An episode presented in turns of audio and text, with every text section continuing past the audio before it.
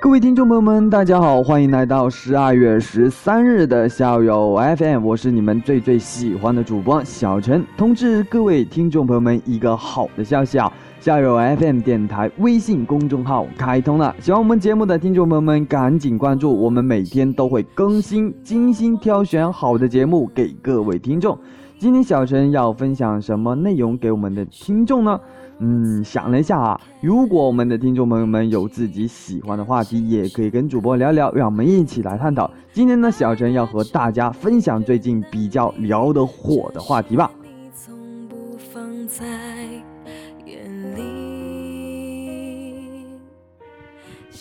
在文化领域，不少影视文学作品将上流社会描写得过度精致奢华，一味鼓吹奢靡的生活，金钱至上，纸醉金迷。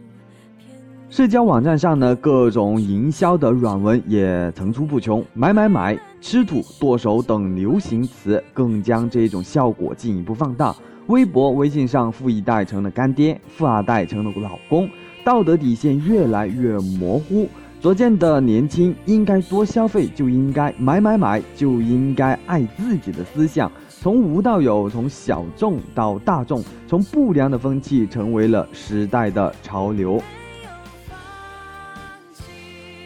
自裸婚之后，裸字辈风行，裸贷成为了日益的话题。裸贷女大学生在大量的报道之后，被贴上了虚荣、拜金等标签。早有同学发文说，掉进裸贷陷阱的女大学生并不可怜。也有媒体从业者侯红兵评论说，裸贷的姑娘真的是无法让人同情。这一个文章广为转载，说明中的观点正代表着大部分网友的态度，即认为女大学生贸然裸贷都是因为追求物质、爱慕虚荣。裸贷这一股风彻底炸了。事件发生之后呢，看着微博上的评论，到处都是求资源、求种子，以为呢还有照片呢，等等类似于的评论，人血馒头果真的到处都是，心里特别不是滋味儿。很多人在家里呢，都是被父母用手心捧大，全心全意用呵护成长的姑娘们。你看的大人一脚尚未完整的踏入社会，甚至还没有学会。独立做人，就把青春的人生堵在一条没有机会回头的邪路上。前几天看了一些对裸贷女孩们的采访，有的为了买美容仪，有的双十一刷了花呗还不上，有的买了 CPD 以后回不了头，有的甚至说，就是想让自己变得更美更好，反正花出去的钱还能挣回来。现在那句曾经成了无数人买买买座右铭，要把钱花出去才能挣回来，应该更中立客观的看待。我甚至觉得啊，这句话很多时候成为人误入歧途的一个闪念。一边是不劳而获，一边是不用付出就能获得和年龄实际完全不相符的消费的快感。另一方面呢，就是不用脑子考虑的毒鸡汤，两条并驾齐驱的隐形海洛因强强联手，扶持着你走上一条不归路。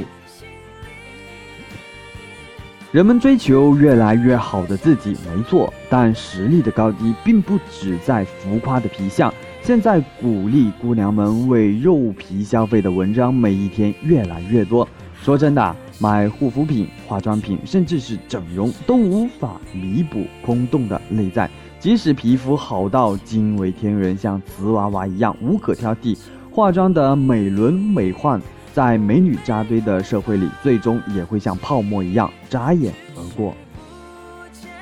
小陈认为，校园女生作为网络平台高利贷的受害人，不仅有权对高于年利息百分之三十六的部分不予偿还。对非法泄露、传播裸照和视频的贷款人、平台或相关方，应该及时通过法律的方式维护自己的合法权益。对敲诈、勒索、威胁以性关系偿还，要积极向公安机关举报，以有利于公安机关尽快调查取证，追究涉嫌犯罪的单位或个人的刑事责任。当然啦，校园女生应该从非法的高利贷当中清醒过来，从中吸取宝贵的经验和教训。如果真的要买超过自己目前能力范围的东西，可以动一下脑子，想一想，算一算，自己能在多长的时间内达到现在你的消费能力。但这也是挣钱的动力，绝对不是借钱的理由。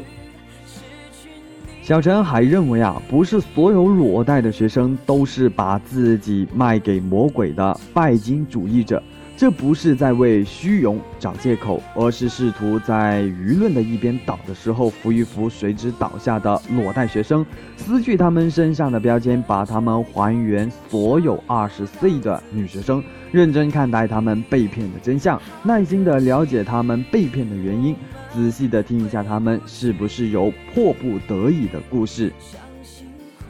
这个世界上呢，没有不劳而获的好事。如果想自己过上老佛爷银泰刷卡毫无压力的情况吧，还是踏实一点，一步一个脚印，慢慢来。我挣的很少，但我明白每一分钱都很踏实，每一个明天都很明媚。今天分享内容就到这里了。节目最后呢，插一段广告啊，听众朋友们在收听节目的时候，记得动动手指头，打开微信搜索校友 FM，小陈语文语儿曼宁都在这里等着你。我们下期节目再聊聊如何成为一个内心强大的人。我们下期节目不听不散，拜拜。